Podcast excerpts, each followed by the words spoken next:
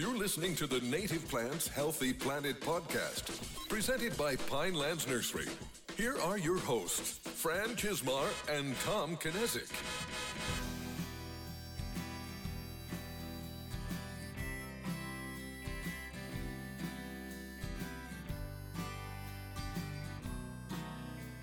Welcome to a special edition Secret Tapes. Tom and Fran Yeah. are on the road. I'm Fran, And I'm Tom. and this is the Native Plants Healthy Planet podcast. Yeah, and uh, and like we said, we're on the road, and we wanted to bring you an hour's drive from uh, from northern Delaware to uh, central New Jersey of the license plate game. I'm going to start with Georgia. There's a Georgia. I saw in Indiana a couple miles back. Tons of New Jersey. Oh, is that there's New a, York up we up got a there? Maryland over here. Uh, right. Tons of Delaware. I saw Pennsylvania. Um, we'll we'll keep everyone posted as we see more We because uh, We have everything. yeah, We're all set. There's an Indiana. Yeah, we're also in quite a bit of traffic. Ooh, what's South Carolina? Look at that. So that's a fun start. But um, we do want to talk about our day. We're actually coming back from uh, the Mount Cuba Center, where we were just talking with uh, Sam Hoadley and uh, and Laura, who's the assistant trial gardens manager, and who else was there? We had Alon, we had Ellen, and Nate, who Nate Nate, has also been on the, the podcast. He's their natural lands manager, and uh, got to have a nice lunch with them, and just kind of uh, Sam and Laura gave us a tour around, and we talked a lot about the trial gardens, and uh, which turned into a lot of looking at plants, but a lot of talking about native plant philosophy as well. Yeah. And it was just a really fun day. One one of the things I appreciated was just that we had really good conversations about how we can help each other and how we can work together and how Oh, what's that one, Fran? Is that Ohio? Uh, I oh, Sorry, um, if sorry. my eyesight was better, I think could it was help you. Ohio. I'm going to count it as Ohio. um, just how we can work together. Yeah. And how the work that they're doing and the work that we're doing can help each other. And that was a fantastic talk about um, getting native plants in the hands of people, especially uh, after you see results of the trial gardens. Mhm. And some of these plants aren't commercially available. And uh, trying to get a, a head start or a jump start on that. Yeah, we had Sam on a couple months ago uh, talking about. Oh, there's a West Virginia. Uh, this is this license plate game is really going to be interrupting to what we're doing. oh, Um, is that, is that New York up to the right? that's New York Okay, over right, there. right. Oh. Is that someone? Yeah, think I should you- accept this All right, let me pause this. We are back, and I saw Virginia and Maryland. Okay, we didn't have Virginia. We had Maryland, All and uh, and we just crossed into New Jersey. Um, there was uh, yeah, I got an emergency phone call. My brother was visiting another nursery and forgot his wallet. So so yeah, he, I had to call him and turn around because the, the the president of that nursery didn't have his direct phone number. So All right, now uh, do you yeah. remember what we were talking about? yeah, we were talking about Mount Cuba's trial gardens. Yes, Um, I don't know if we got into the trial gardens yet. we were talking well- about how we could work together. Yes, Um, yeah, and I and who was there at the time. Yeah.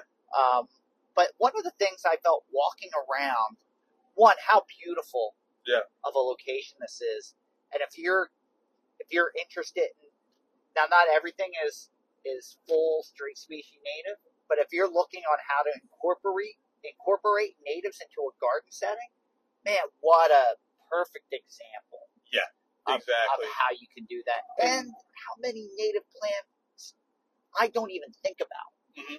And what we got to see today, uh, and Fran, you you said you hadn't been there since before it actually opened to the yeah, it was public. the it was the mid nineties. Um, well, I and I hadn't seen this yet, or very much of it. But you have the the naturalistic gardens, which are more wooded and still show you how you can use native plants and have like a really naturalistic look to those gardens. What you didn't get to see, but you'll get to see next month when we go up to their their party, is um is the formal gardens around the house and Which how they're using see, native yeah. plants in that kind of style. So again, this is I put it as a, a native plant uh, destination. Um, no matter where you are, I, really in the country, it's, it would be interesting to see this place.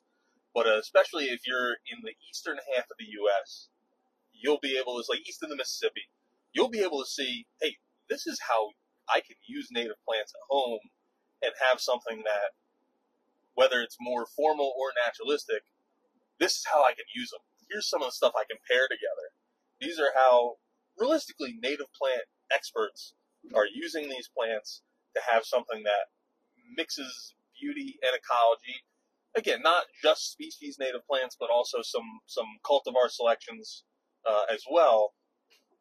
But how you can use them in a, a gardening setting. So and at mature sizes. Oh, yeah, you know, yeah. and, and and seeing them in a way, some of these plants that I've never seen them before Mhm. uh, in in that kind of setting. But Yeah. and how many native plants I just didn't know. oh, You know, yeah, I was playing the game in my that way all head, and I don't know if you were doing it.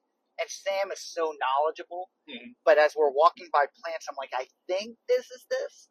I have a feeling this might be, and then he'd say, and I was like, wrong on that one. Yep. okay, right on this one. I was right on this one, or I'd Yeah. see a sign, but I was only batting maybe sixty percent. Yeah, I, I tried to ask on a couple of them um, just to see if I was right. And, and really, it's through a native plant every day. There's so many plants that we're, we're faced with there that we don't know or we've never seen before. And we so saw one that we didn't know existed. Yeah. The false goat beard, which yeah, our yeah. producer, after I, if you don't listen to a native plant every day, I teased her for saying that a certain native plant, a companion plant to it, was astilbe, and I mocked her that they're, why are you using non-natives as a Yeah, companion plant? And then she surprised us with a native, a, zil, astilbe. Yep. And uh, obviously we were stumped because we didn't know. Yeah, it and then we got to see it today. Um, yes. Not blooming yet, but uh, still, you can kind of see the, the flower stalk was starting to form. So you kind of see what it was going to look like. And it's pretty cool so far. But uh, yeah, some of, like, when we're faced with that, or, Say, um, stilby bipinnata. oh, I don't remember. I That's, But, uh, false goat beard. But so we see plants there, and then I like when we're talking about them, I'd look them up just to see what they look like, and even at the end of our our uh, meet the guest episodes, they throw out their favorite native plant. There's tons of stuff I haven't heard of, so I would Google it. Like we were saying, Shannon Trimboli had uh, had said her favorite native plant was cup plant, which I've never seen before, other than in a picture from when she talked about it. And I saw something that kind of looked like what the picture resembled, and I said, is that cup plant? And they're like, no, no, that's uh, I don't remember. I think it was some kind of lily. And um, and then so, but we have cup plant right down here, so then I got to see it.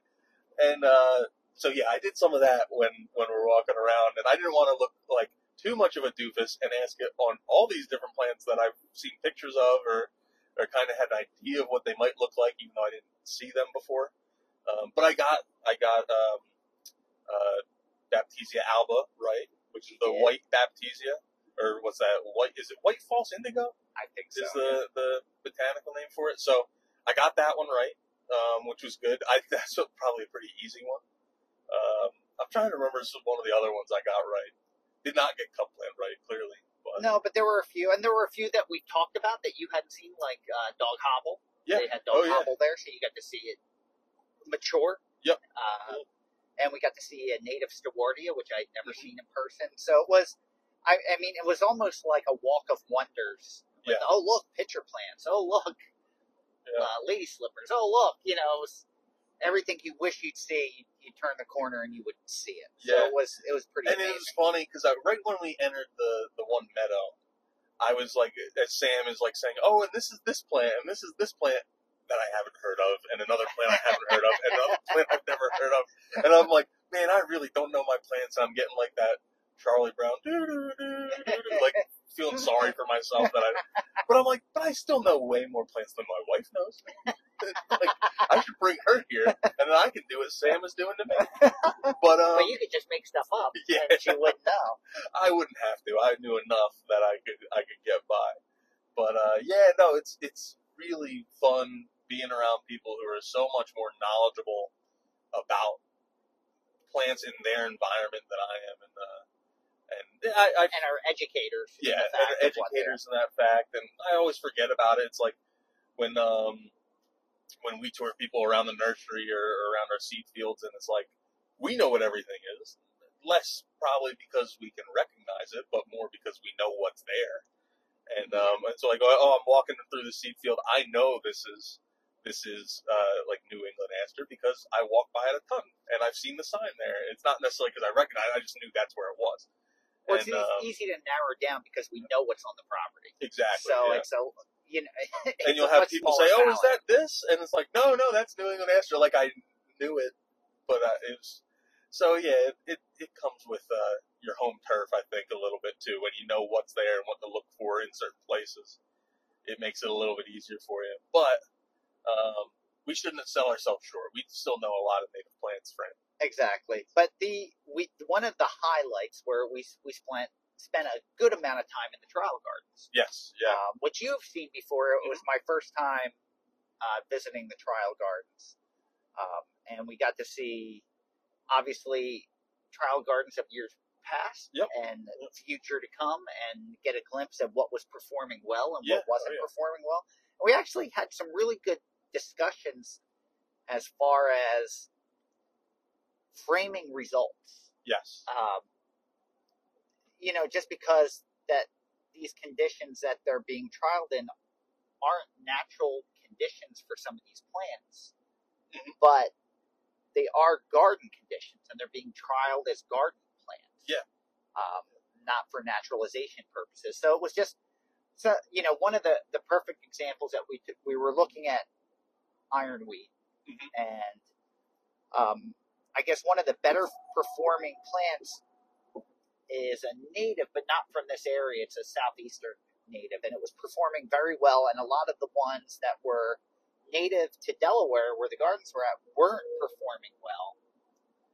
But they also weren't in their ideal conditions. Yeah. Uh, Yeah. You know, naturally, they they're a facultative wet species. They like it a little more moist. They like shaded roots. They like to be part of a community, and that's not what they were getting. Uh, they had space. It was open sun. It was on the drier side. They're, they're to the elements. we're also in a, a drought. Yeah. Uh, I would shouldn't say we're in a drought. We're in if what feels like drought-like conditions. We haven't had rain in a long time.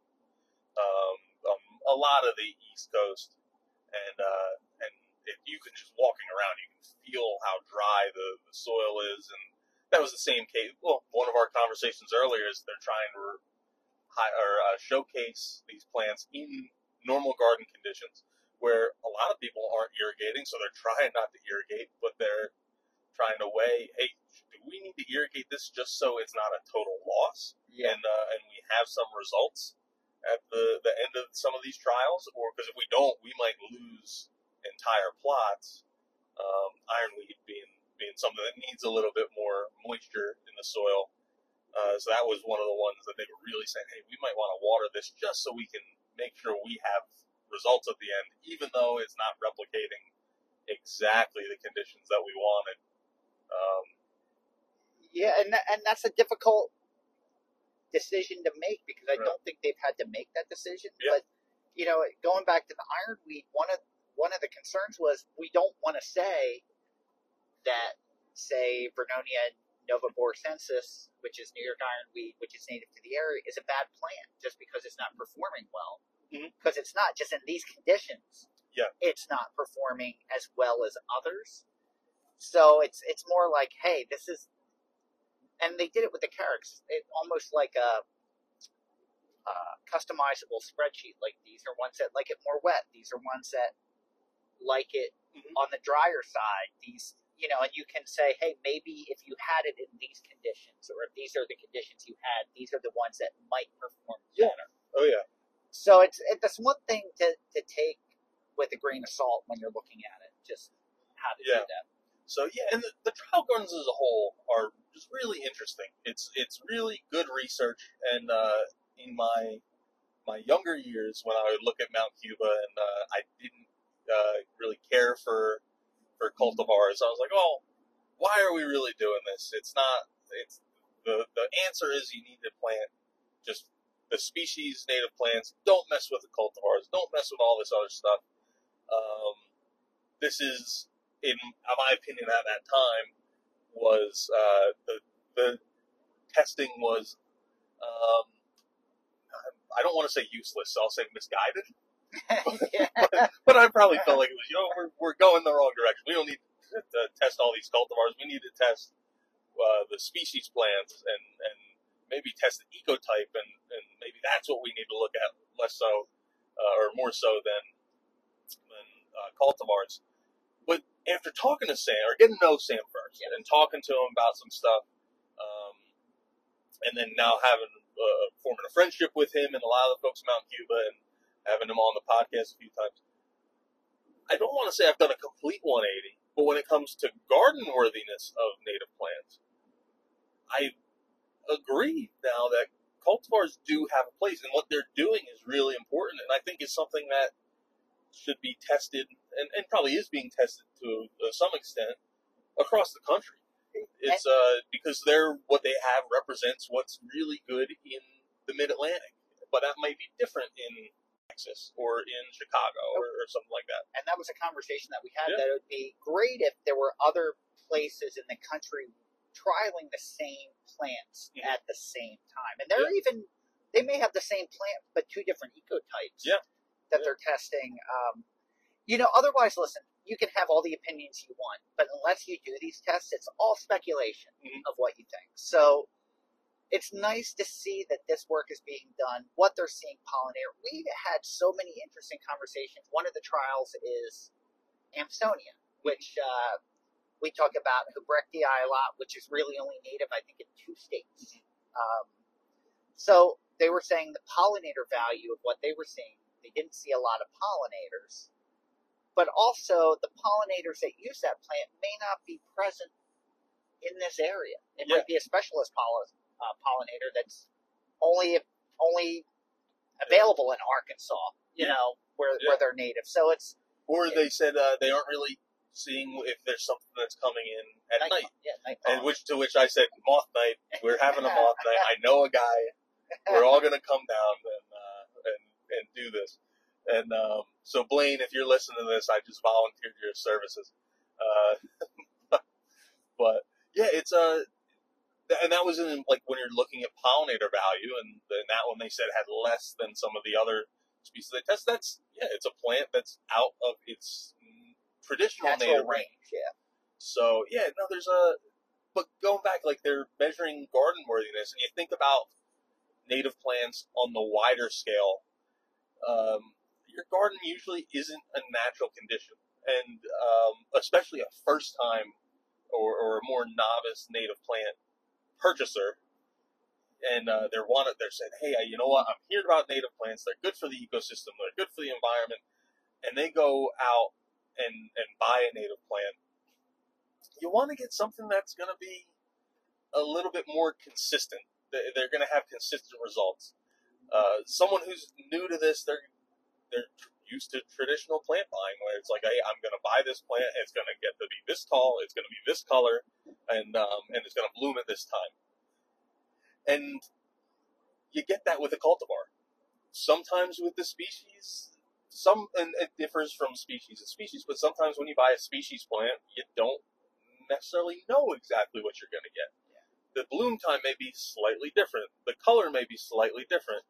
Sometimes it can be completely different. With uh, with um, some of the stuff we've seen, hey, it's typically purple, but sometimes it's white, or sometimes it's pink. And um, if you're buying a, an echinacea, is one I, and you're getting a, a, a cultivar of echinacea, you know when you plant it, it's going to be exactly what the picture on the label looks like.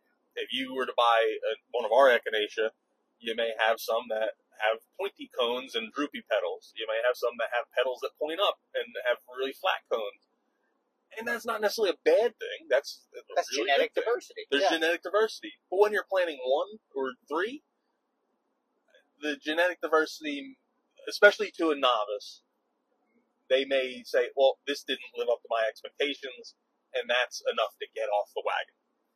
So that's where I, I find a lot of value in these trials where I used to not. I used, like I said, I used to think they were a little silly. But now I look at them saying, there's a lot of value here because those people who are just getting on the bus, and that's what they need to see. They That- need to have that consistency and know if I was buying a microwave and I'm hey I'm buying the stainless steel microwave with the white buttons and it, it's going to do these five things.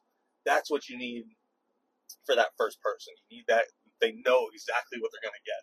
And as they get more and more into it, then they can experiment a little bit more and they'll get more excited and say, hey, you know what? I really want to try this because there's some genetic diversity there. I think it opens the door. I agree. One of the, the key factors that we talked about is that if you want to get more people to think native, their first experience, they have to have success. Yes. Yep. And if that success comes by way of cultivar or by way of these trials where someone could say this was highly rated, it works good in the garden, I'm going to plant it, they find it, they plant it, and it works. That's a win. Mhm. That's a win. That's that's the first step on that journey. And we didn't narrow it up to someone and made it so difficult. Like, no, you can only use species, and it has to be from this ecoregion. And listen, all of those in a perfect world, Tom and I agree we would go that route 100% of the time. Mhm. Yep. But if you have someone that's just dipping their toe in the water and you make it so complex that they give up, Mhm. you lost. Yeah.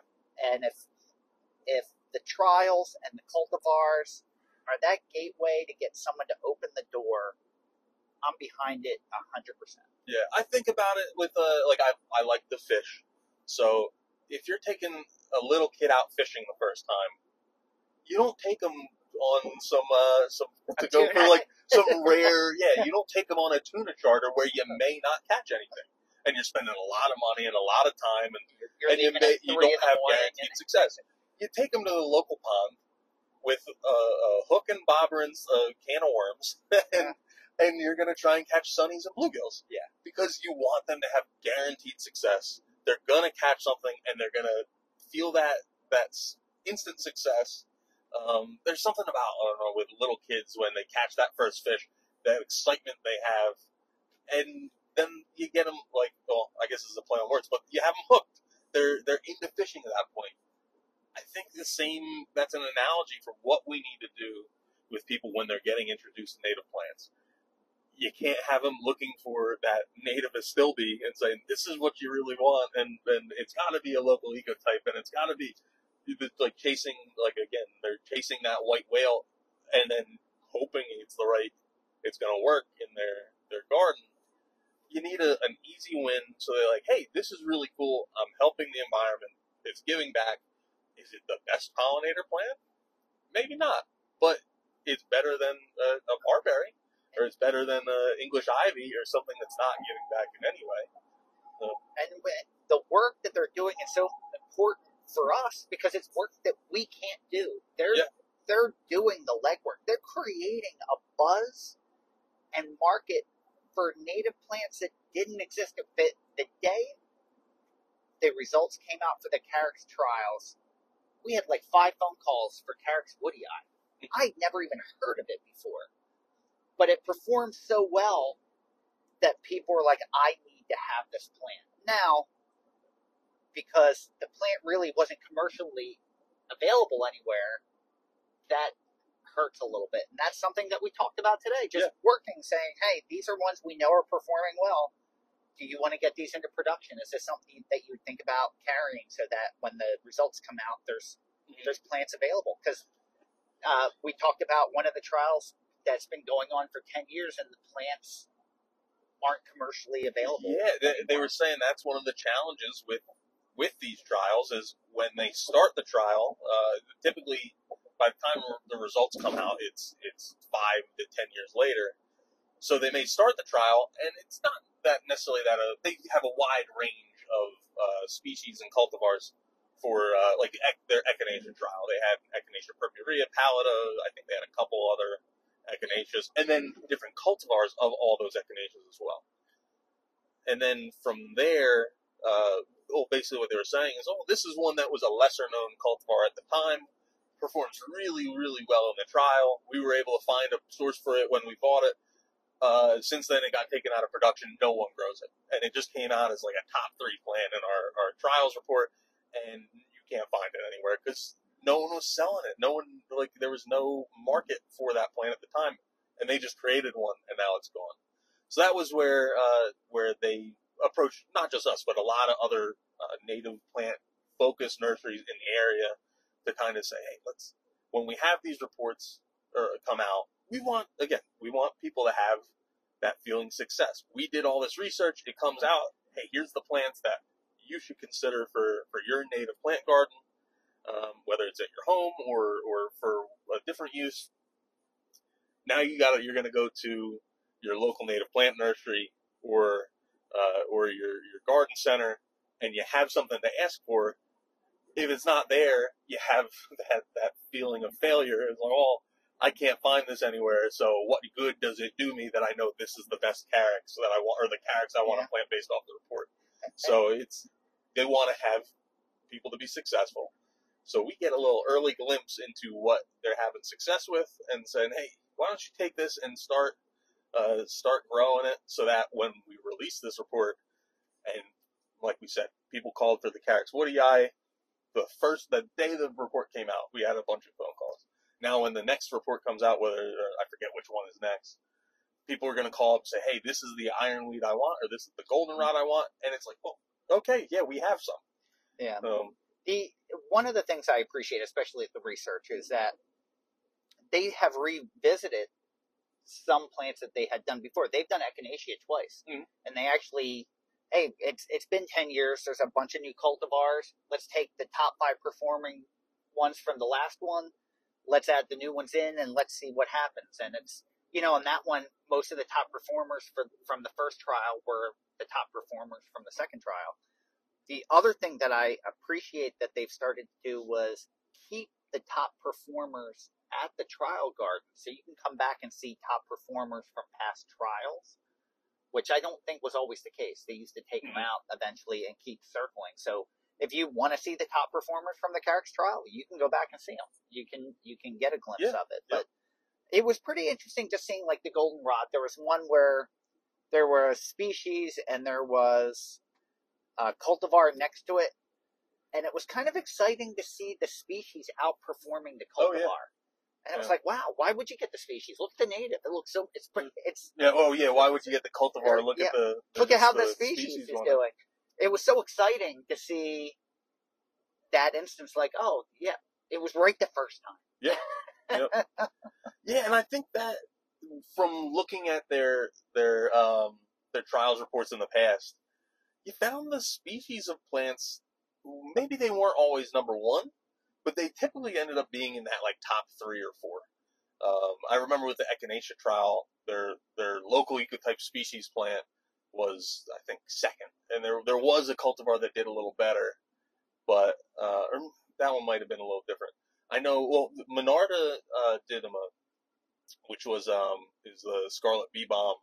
That was one where they had one single cultivar did significantly better than the rest of the pack, and then uh, in, in attracting pollinators in addition to just how well it grew in that garden environment. And I think the species was second, but it was well behind in pollinator attractiveness to uh, to the that one cultivar, which was Jacob Cline. Yeah. And um, and I think that's valuable insight. And not like it's again, it's not copy and paste across the, the East Coast, but hey, you know what? If you're in Delaware, Pennsylvania, New Jersey, Maryland, eh, that might be true there as well. So it's um, there's a lot of really, really good research that's coming out of there. Uh, we were really honored to, to be able to go down there and have these conversations and and just and it was it's We could have spent so much more time there. It was so hard. Like, it, we were so busy while we were there. It was it. It was really hard because we wanted. Like every now and then, I had to take my attention away from it, yeah and it bothered me that I had to do that. And I wanted to stay longer than how we stayed. yeah. Um, So that was just uh, like again, just promoting Mount Cuba and saying, and we still haven't got to see the natural lands with uh, with Nate. Has to walk us around there.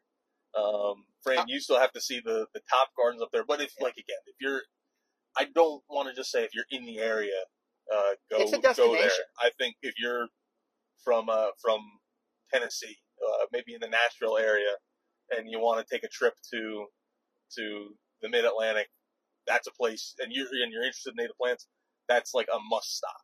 And there's a whole bunch of public gardens in in that area. there's Um, Longwood, there's Winter, there's Chanticleer, but We were talking about Stoneleigh today. Stoneleigh, yeah. Yeah, there's a whole bunch of, uh, and some of them have a lot of native plant focus there. So there's a whole bunch if you're just into plants as a whole And- to see in that area. But we were talking about just foot traffic, and they were saying that foot traffic is way up this year, and I think that's a, a, a, good portion of that is just post-COVID people saying we're we're going out, mm-hmm. like we're we're experiencing this. But Mount Mount Cuba isn't. It's not like off a main throughway like Longwood Gardens is. Yeah. It's off. You're not going to just accidentally drive by it. It's a destination. Put it on your map. You really have to go. Like I'm really upset I haven't been back since the mid '90s when before it was open. So it's different. But I I, I I'll be back soon. I'll I'll be back. Well, we're obviously going to the, the trial garden Yeah, dinner, but I'll I'll be back besides that. Yeah. spend the day. I was just thinking for him, maybe we start a new series and it can be be uh be like drivers dives and tie-ins and dives with guy guy guy uh Fieri. Vietti. And um I'm trying to think of a good name on the fly here, but I can't. Oh. Or we can just go to different different gardens and be like, "That's rocking, man. That's the bomb. Take me to Flavor Town." what a, what's a good way instead of Flavor Town? Take me to Pollen Town.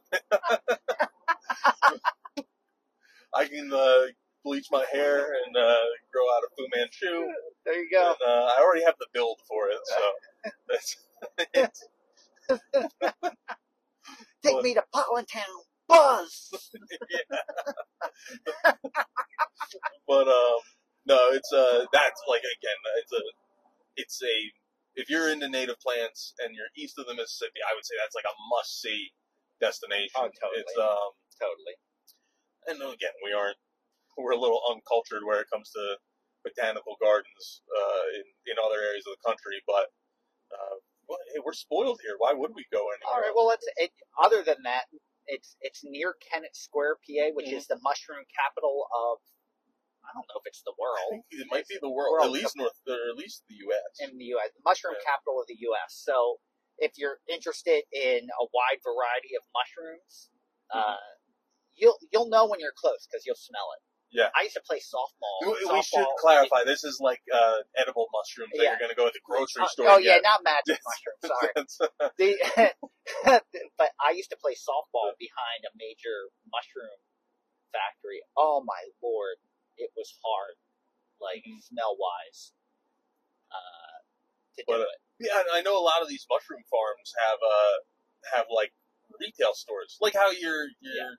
Uh, I think wherever I you are, Phillips mushroom is one of the Um. Is that it? I'm trying to remember the one that we went to.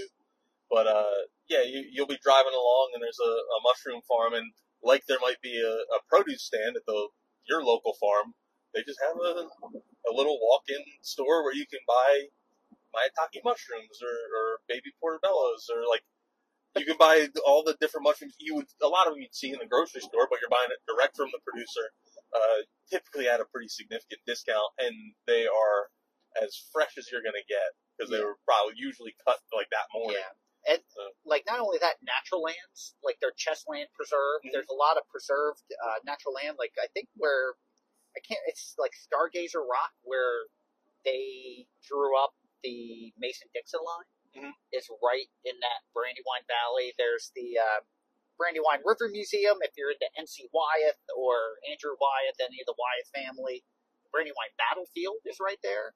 Um, and also, you can go kayaking or canoeing down the Brandywine, which is uh, a beautiful, beautiful. I, I've canoed it, I've kayaked it, and I've tubed it. So it's it's a great day. Yeah. Oh yeah. So it's yeah, it's a very very interesting area. And then if you're a, a plant lover, um, and then more specifically a native plant lover, uh, it's just a great place to, to visit. And um, it's something I wish we took more advantage of because we're so very close, and it's just uh, it's just far enough away. It's not like you're making a day trip out of it. You aren't going for a quick jaunt down there. And one of the conversations we had on the way there was the topography. Yeah. Is very much like if you didn't know, and and even Sam was saying it. Like if you didn't know, and someone just dropped you there, you could you could either think, oh, I'm in Connecticut, or oh, I'm in like North Carolina, but not not Pennsylvania, not this part of Pennsylvania. It's really interesting, like rolling hills, and uh, just Tom and I were both saying, it's like, wow, I, I kind of miss this this whole landscape and topography. Yeah, yeah. Where we are is, uh, and now flat. that we're back in New Jersey, driving wise, uh, it's very flat, and um, I well, our one farm is uh, on Mount Pleasant Road. I live on Mount Pleasant Road, and um, I think Mount Pleasant has a, a height of like 90 feet above sea level compared to our town, which is is uh, it's probably like 72 feet above sea level. Yeah. It's maybe it's a little over 100 feet above sea level, the, the mount of Mount Pleasant, but it's the one of the highest points in um, probably in our entire county. Probably. And, What's uh, Arney's Mount? I think Arney's Mount is probably the highest point, but uh, and it's like yeah, it's a little hill, and if when you're driving from um, like from my house to our farm that's out that way, you you might not even recognize that you went uphill in the mile mile and a half going Oh. up Mount Pleasant, I will. and then you're going there and you're going up and down and around, and it, it's not mountainous by any means, but it's uh little narrow roads and and just these probably just whatever's just past rolling hills. I think is the landscape there. Yeah, I would say where we're at seems flat until you bike it. If you've ever had to like Yeah, bike right. like You're right. Sykesville Road, I'm like, why does it feel like regardless which way you're going, Yeah. you're biking uphill? You know, that's when you realize, all right, maybe it's not as flat as I thought it was, but it's not rolling hills at all. Yes. Yeah. You know, it's like slants. Yes. Yeah. mild slants that go on forever. But no, it's this was I realize how important it is. It's very difficult. It's June first right now. You're probably not going to hear this until mid July. Mhm. I, I think when when Tom and I are both on vacation. But how important it is for us to get out sometimes and see Yeah. these things. How like reinvigorated I get, especially during the busy time of the year. And it was very difficult for Tom and I to get out today Yeah. Oh yeah. to do this. But once you're there, you realize how important it is and how how much of a great day we have. I'm, I'm really excited just having left. Oh yeah, me too. It's um, I I literally when we're leaving, I'm like, I gotta find a way to get my whole family back out here this weekend. Uh, that's kind of what I'm I'm planning to do. And the other thing I'll I'll make a note of too is it's a, now it's a Thursday. We're there most or a lot of the day.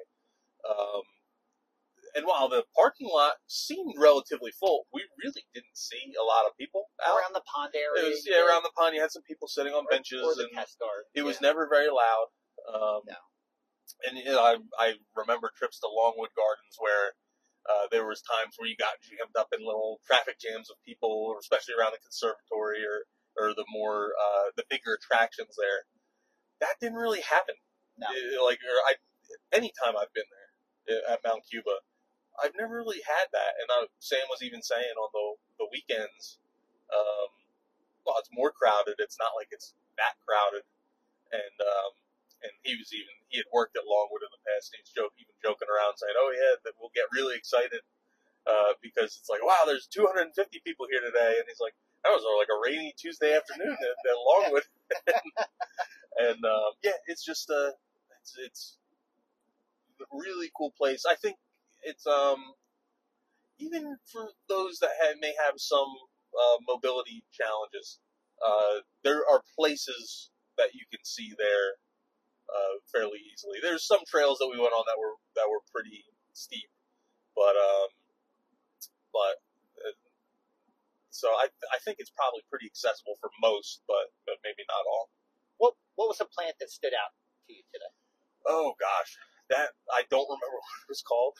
that the tree that I kind of referenced before that the white flowers and the, the bluish pollen. That was, but I don't remember what that was called. Oh, that was the uh, the Stewartia. okay, That's, that was. it's like native to the southeast, which yeah, yeah. it almost had a flower because the flowers were start. It was a very wide open Mhm.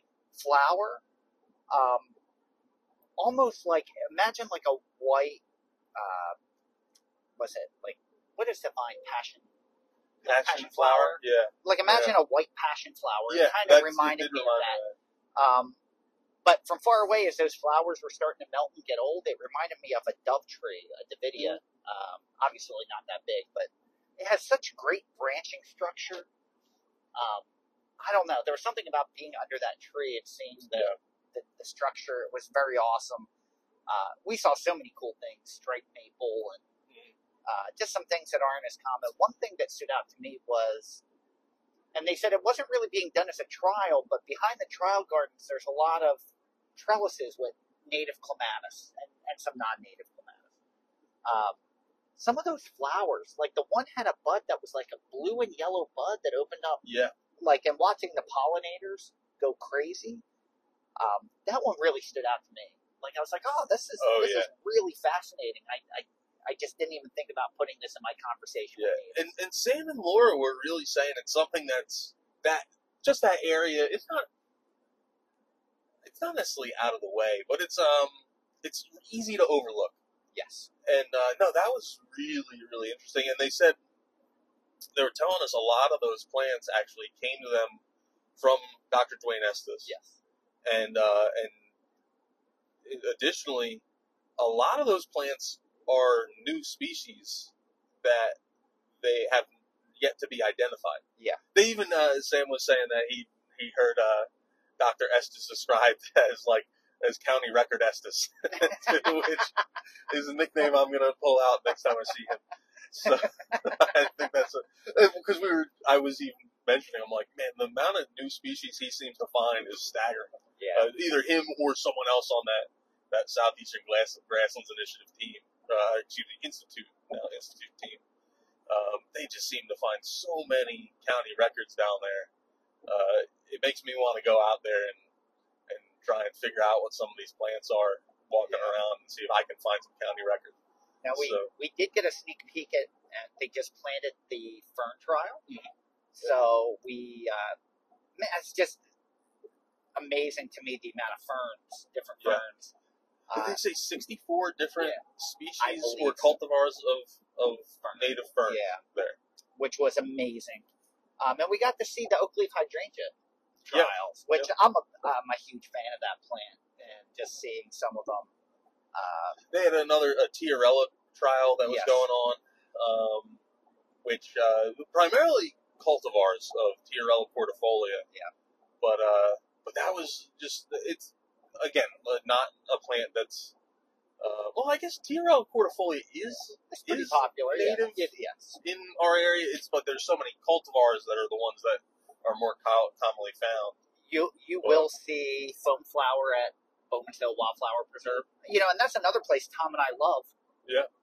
We're saying Mount Cuba, just because it's only been open to the public twenty years, maybe. Yeah. Maybe that. Um, but they had worked. At the, this was always the plan for Yes. Yep. um, by the Copelands for for for decades. So you're it's it's almost like seeing Bowman's Hill on steroids. Yeah. You know, it's just the maturity of some of these plantings. I, I will put in a little editor's note here and say, Santino, don't worry. Don't get jealous of, of Yeah. Mount. We plan on doing a similar type episode when we come and visit you on the way back. Yes. Um, so we're just, we'll, you'll get your shine. We just need to come and see you first. but no, that both and different different zones and and Bowman's Hill is that natural area of, of what it is, Yeah. and it's uh, both stellar. Both uh, we recommend both. It just different experiences Yeah. for Oh, yeah. something very somewhat similar. Probably equally hilly, Yes, but uh, yes. yeah. It was just very cool to see so many neat things today, and to get so excited about so many plants that I don't often think about when I think about native plants. Um, and such great people too, Yeah. doing doing Yeah. very important work. Um, I can't thank them enough for spending the day with us today. The amount of time they spent, and uh, we had some really good conversations. yeah, it was. It's just uh, it's fun to talk with other native plant people about um, uh, not just native plants, but also like the uh, the attributing, or I shouldn't say attributing isn't. I, is that even a word? I think so. It's got to be a word. It's not the word I'm trying to use. Um, I don't know what word I'm trying to use. The other issues that kind of surround native plants, um, whether it's uh, it's the the opinions about native plants and cultivars and and um, and some of the, the criticisms about like some well there's criticisms about what's going on at, at Mount Cuba and uh, and like kind of no like I alluded to how I used to Yeah. feel. Yeah. And I think there's still people that feel that way. No one's free of criticism. Yeah. And it's amazing for what they're what they're doing and the work they're doing, how many people that are purists are upset with the work Mhm. that they're doing, or how you know one of the conversations that we had, and this is something that Tom and I have had with numerous people on the podcast, outside of the podcast, is just for the sake of everything, how narrow is too narrow? We've talked about people that when they have communities that are, if something's extirpated or close to being extirpated, that they would rather see it disappear than have outside genetics interfere. Yeah, like uh, I would. Yeah, the outside genetics. That mindset is the outside genetics pollute the the speed or the the local population.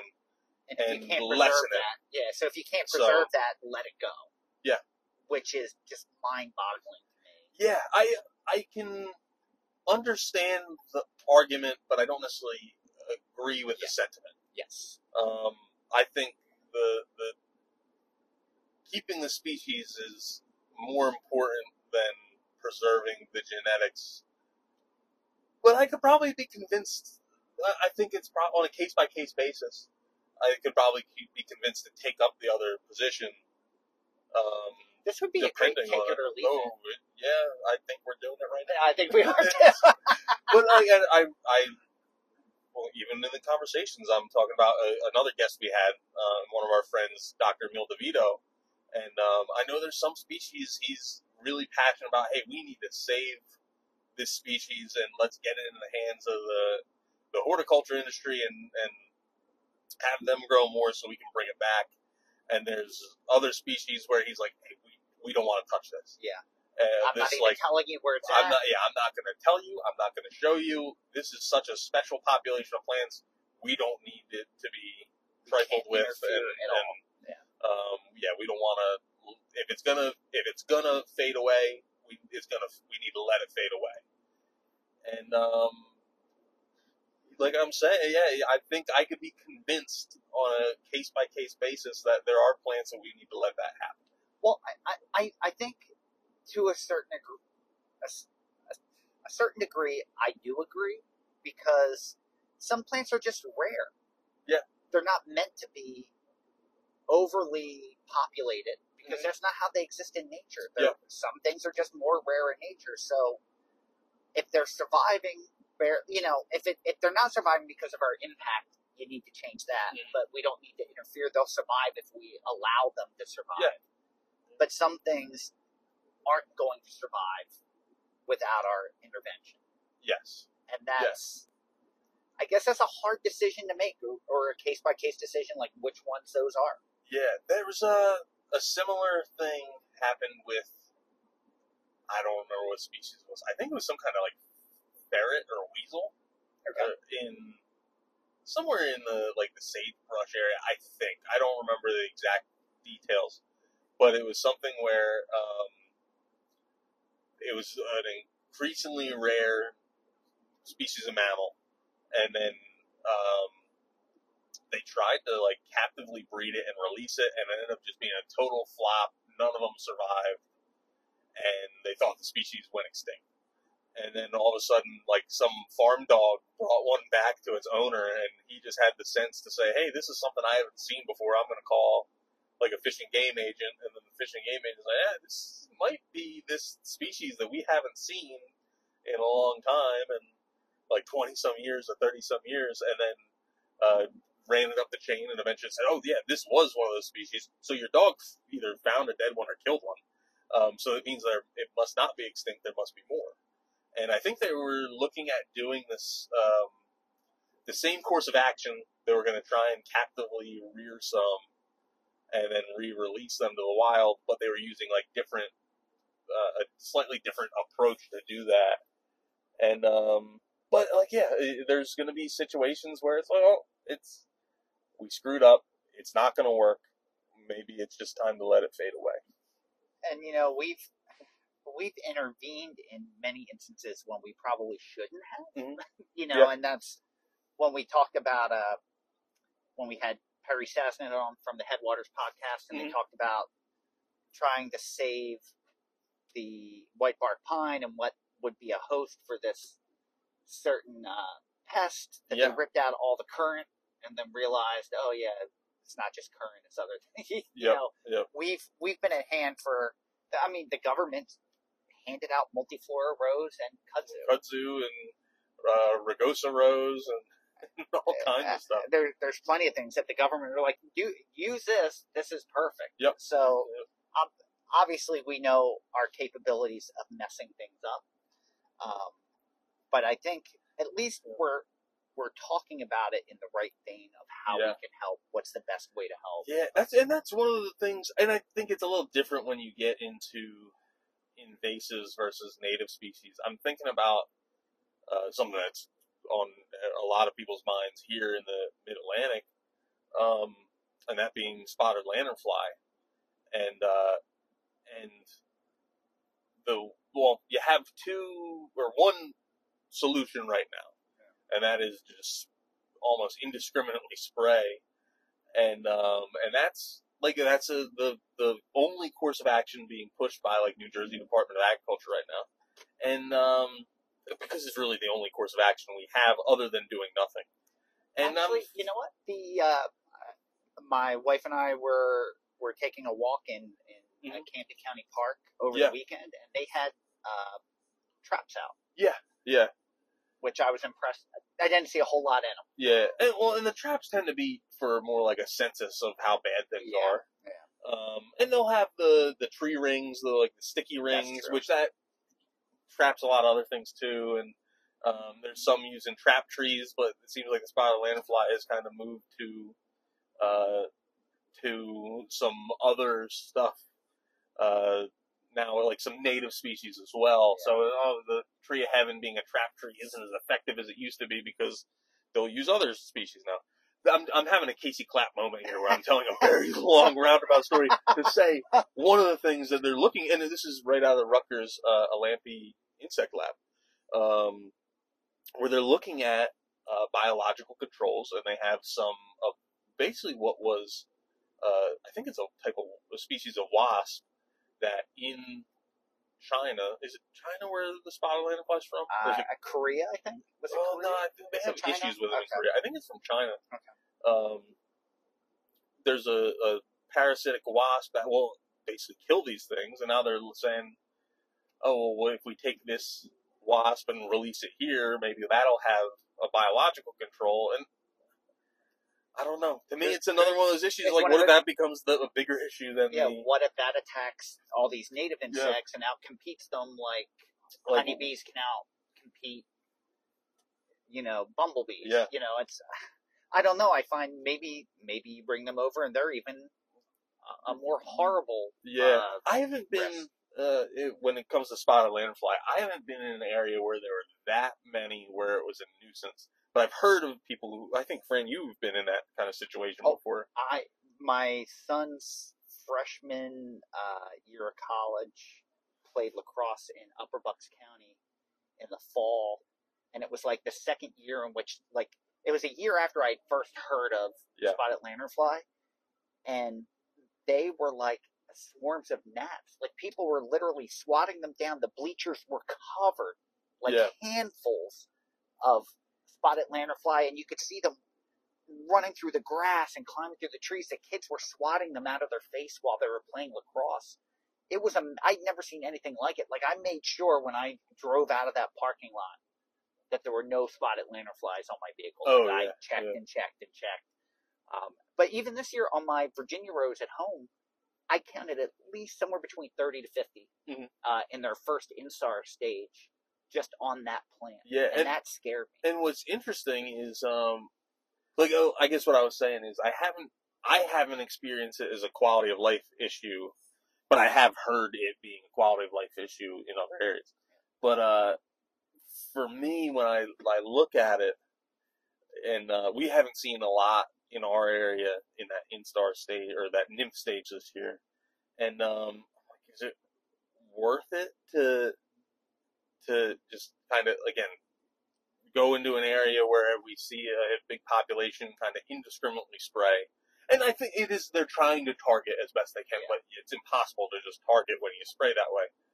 Um, And, and then knowing that they're also like 20, 30 feet up in the trees where you're not getting the spray, and think about everything else that's getting killed by that that spray as well. All the other insect life, just to control something for the the, the crop uh, damage hasn't, from what I've read and what I've heard, hasn't been as significant as they originally thought it could be.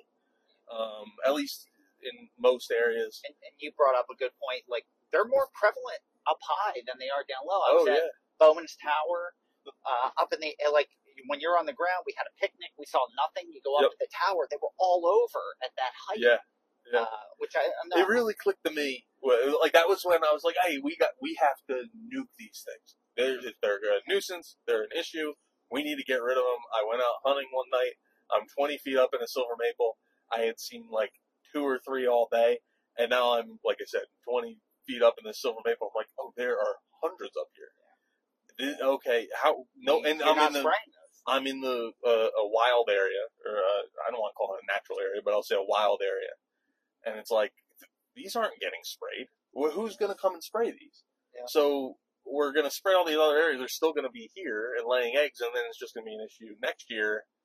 And so we're killing all this other. We have so much uh, bycatch in a sense, and for what?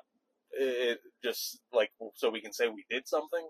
Yeah, I don't know. I don't know if it outweighs the the pros outweigh the cons in that scenario, and I don't know if I, I don't know enough about what's going on with the the biological control research, but I just I don't know. I I get a little queasy when I think about that kind of stuff. Um, I think it can be effective, but it, I think of Jurassic Park. Yeah, that's true. oh, is this the right the right maneuver, or um, are we ad- over are we over addressing the issue? Is it I, again? It's hard for me to say because I haven't experienced those quality of life instances where it's like, oh, this is really bad. Um, like you can't be outside bad. Uh, and we haven't had the winters to control them. We we No. only had what three days in a row under under freezing this past yeah, four it, days it, was, wasn't very in a row.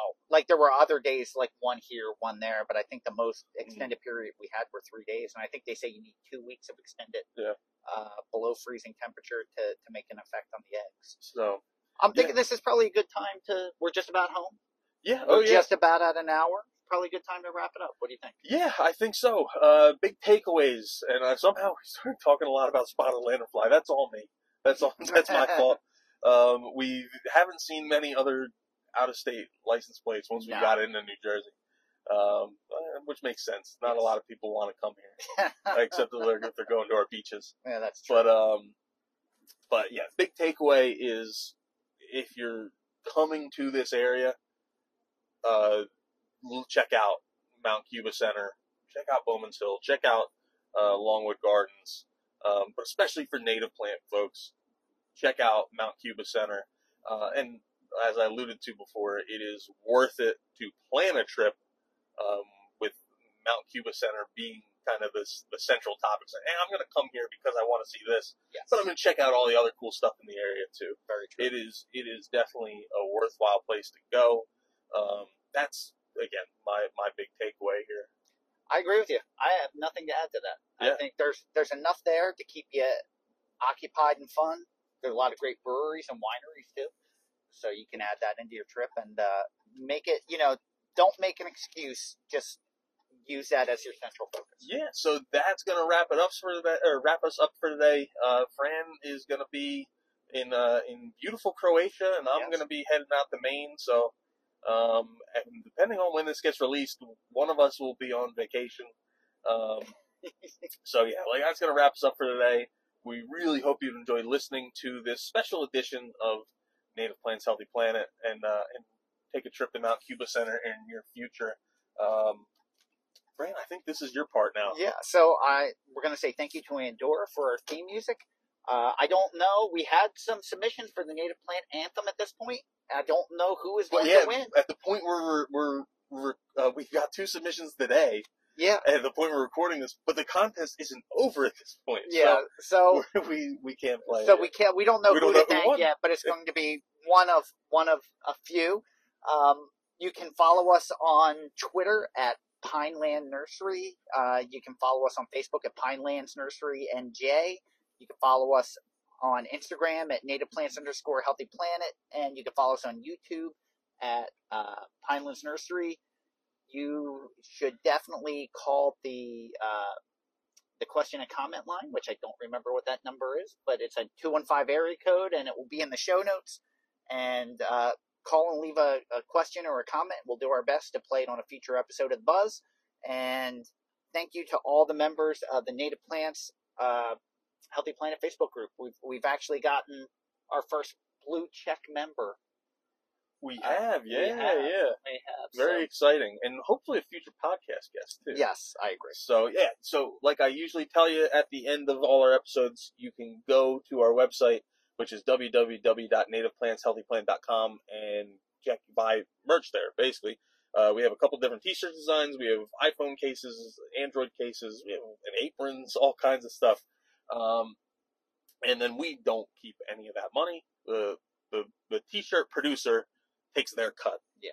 And then the rest goes into a PayPal account. And once that PayPal account gets up to a certain number, uh, an undetermined number for us, we kind of take it, and whoever kind of has has uh, hit us at the right moment, we say, "Hey, do you want this money? You're doing good stuff with native plants. We think you deserve it more than we do." They always say yes. And they always say yes. So we haven't had anyone say no yet. And then we, we make that donation to them um, because we don't think we should be the ones making money off the, the native plant stuff. Um, at least at this point. Um, maybe if it were, maybe if it was a huge, huge sums of money, we'd have second thoughts. I would say But- yes. Yeah. It's, but but no, it's a way we wanted. To, the whole idea behind it is we don't need this money. We want to give it to people who it's going to make a big difference to. Um, so usually the people we choose are smaller organizations that uh, a couple hundred bucks is going to go a long way in helping them accomplish their mission. Um, because we need more and more of those kind of groups. Those small groups are going to have really good, like strong local impact in their area. So uh, you can also listen to Native Plants Healthy Planet uh, really wherever you're listening to right now. That's where you can listen to it. Uh, but if you're telling a friend, you can tell them they can listen to it on Apple Podcasts, Spotify, Stitcher, iHeartRadio, really wherever they their, their favorite podcast platform. And uh, also tell them they gotta hit subscribe. If they aren't subscribed to our show, uh, well, make them subscribe. I don't know what else to say. They should subscribe if they don't haven't already. I'm sure so many of you are. And if it's possible on your platform, leave a five star review. If you do a little write up with a review, I give you a shout out on our Buzz episodes, and uh, and just kind of thank you for for leaving some kind words for Fran and I to blush over. So, with that, everyone, thank you. I'm Tom. And I am Fran, and I'm going to go out on a limb and say that next episode is going to be a best of. We'll play this first, and then the best of is going to be Claudia West and Benjamin Vogt, two authors that we've had on uh, early in the podcast that we can uh, share with everyone. So make sure you tune into that. We'll be back from vacation the week after that, uh, and we can tell you about all of our adventures. And uh, Yeah, all then, our cool native plant finds. They're, that's one of the things I do like about Maine is they have a whole different native, a lot of similar native plants too, but a whole different native plant palette for me to check out. I'm going to see plants that I won't even know if they're Yeah. native to the area that I'm in. yeah, So- yep. So make sure you. Wouldn't, wouldn't it be funny if you see a whole bunch of like native plants from here? Purple, over there. purple dome aster. yeah, purple, purple dome aster and and all this stuff. It's like, wow, it's like I'm at home. It's- Oh, uh, so make sure you tune in, and until then, keep it native.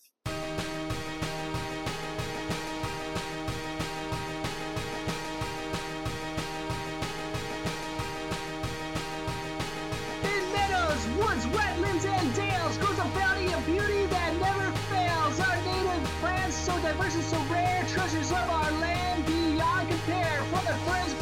soaring oaks above, each plant has a place each Bentley's love. Monarch caterpillars launch milk, wheat so tall, bees buzz about, sipping nectar from all. Oh, native plants, how you grace this land in your diversity. We will take a stand to preserve to preserve our generations to come. Their beauty and potency second to none. To protect and preserve our earth to restore the native plant that you just can't ignore. Goldenrod, asters, and flowers galore. Monarda is so stunning, can't help but adore.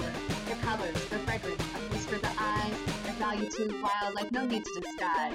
Native plants, how you grace this land. In your diversity, we will take a stand. Thank you for listening to the Native Plants Healthy Planet podcast, presented by Pinelands Nursery. Remember to like, share, follow, and comment.